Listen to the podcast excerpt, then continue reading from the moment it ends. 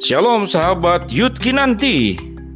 Kinanti kini menabur yang baik nanti menuai yang baik Kini menabur yang buruk nanti bisa menuai yang buruk. Hari ini kita akan bahas sebuah tema yaitu pengikut mode atau disebut dengan hype beast. Pengikut mode atau disebut dengan hype beast. Jadi bapak ini saya Jadi satu kali ada anak Pak tolong dong aku pengen beli ini. Beli apa? Sepatu nih yang lagi terkenal. Oh iya tapi yang KW oh karena kalau yang yang apa yang barunya itu mahal luar biasa. Bisa sekian juta.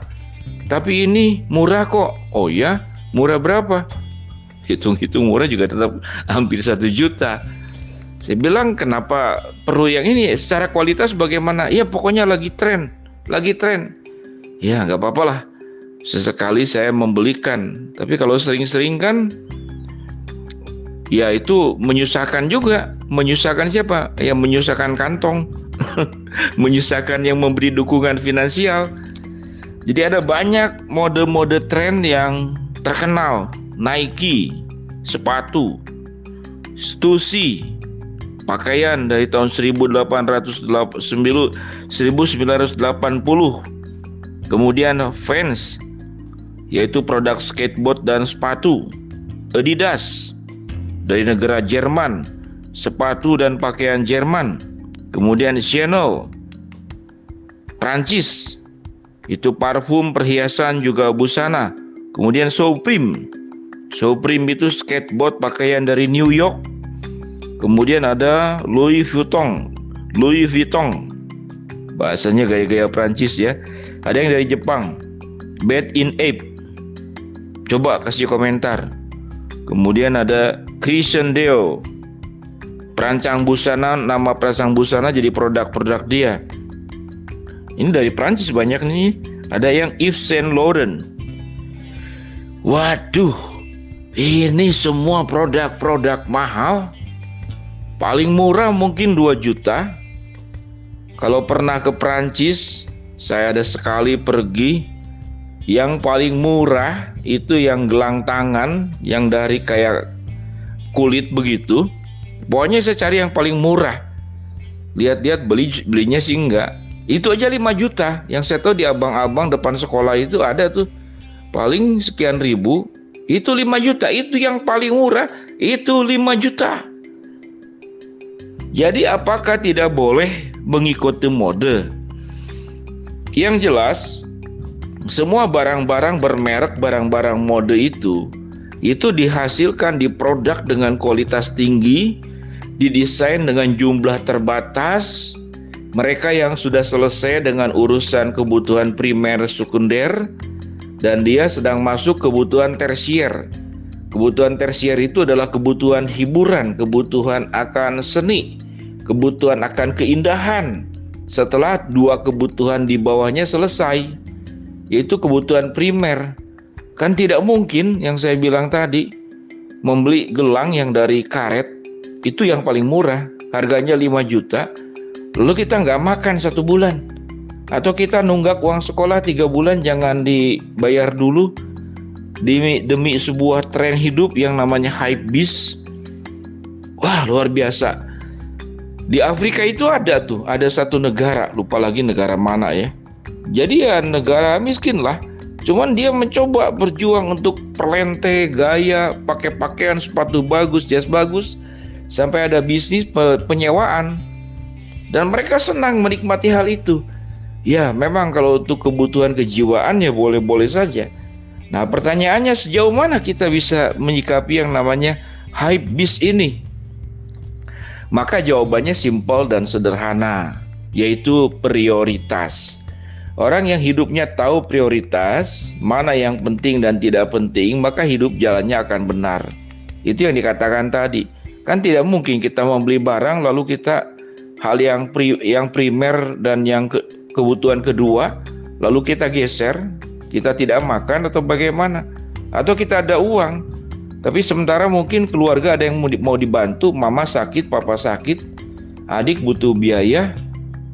Maka pada dasarnya kalau dikatakan tren itu pengikut mode atau hype beast ini ya memang hanya untuk kalangan orang-orang yang sesuai sesuai dengan keadaannya, sesuai dengan kondisinya. Kira-kira kan demikian. Jadi tidak mungkin yang kalau tidak sesuai berarti ya tidak baik. Sesuatu yang tidak sesuai itu tidak baik.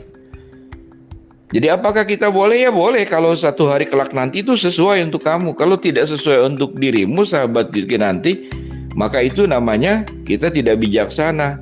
Kita nggak bisa menentukan mana yang prioritas. Kalau ditanya, kalau saya sendiri bagaimana? Aduh, saya sendiri hidup sangat sederhana sekali. Makan juga sederhana, mungkin buat orang membosankan ya.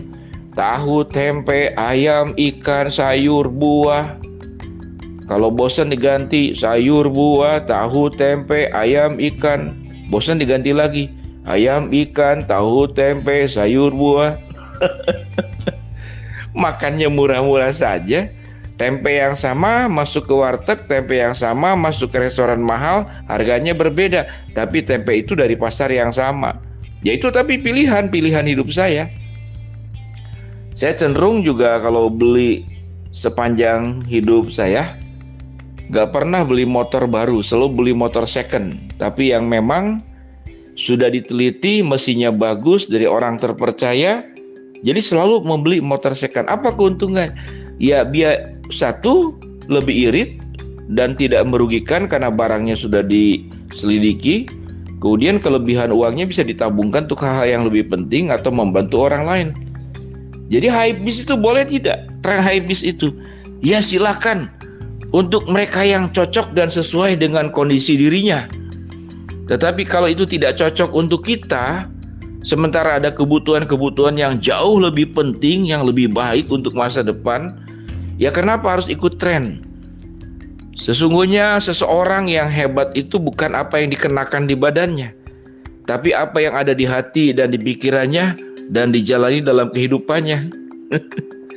Susah nih kalau ngomong sama pendeta. Ada aja jawabannya. Ya tapi boleh tidak setuju? Ya silakan. Jadi hype bis itu boleh nggak? Ya boleh. Untuk mereka yang cocok, untuk mereka yang sudah ada di level sana, bahkan ada orang-orang yang sudah di level tersebut saja yang cocok buat dia, ada juga tidak. Tetap dia hidup dalam kesederhanaan, karena kalau dibilang tidak boleh, kesian dong yang para pengusaha yang hype bis itu yang tren nanti bubar. Karena mereka juga kan pengusaha-pengusaha yang produk-produk mahal itu kan ada pegawai ya kan?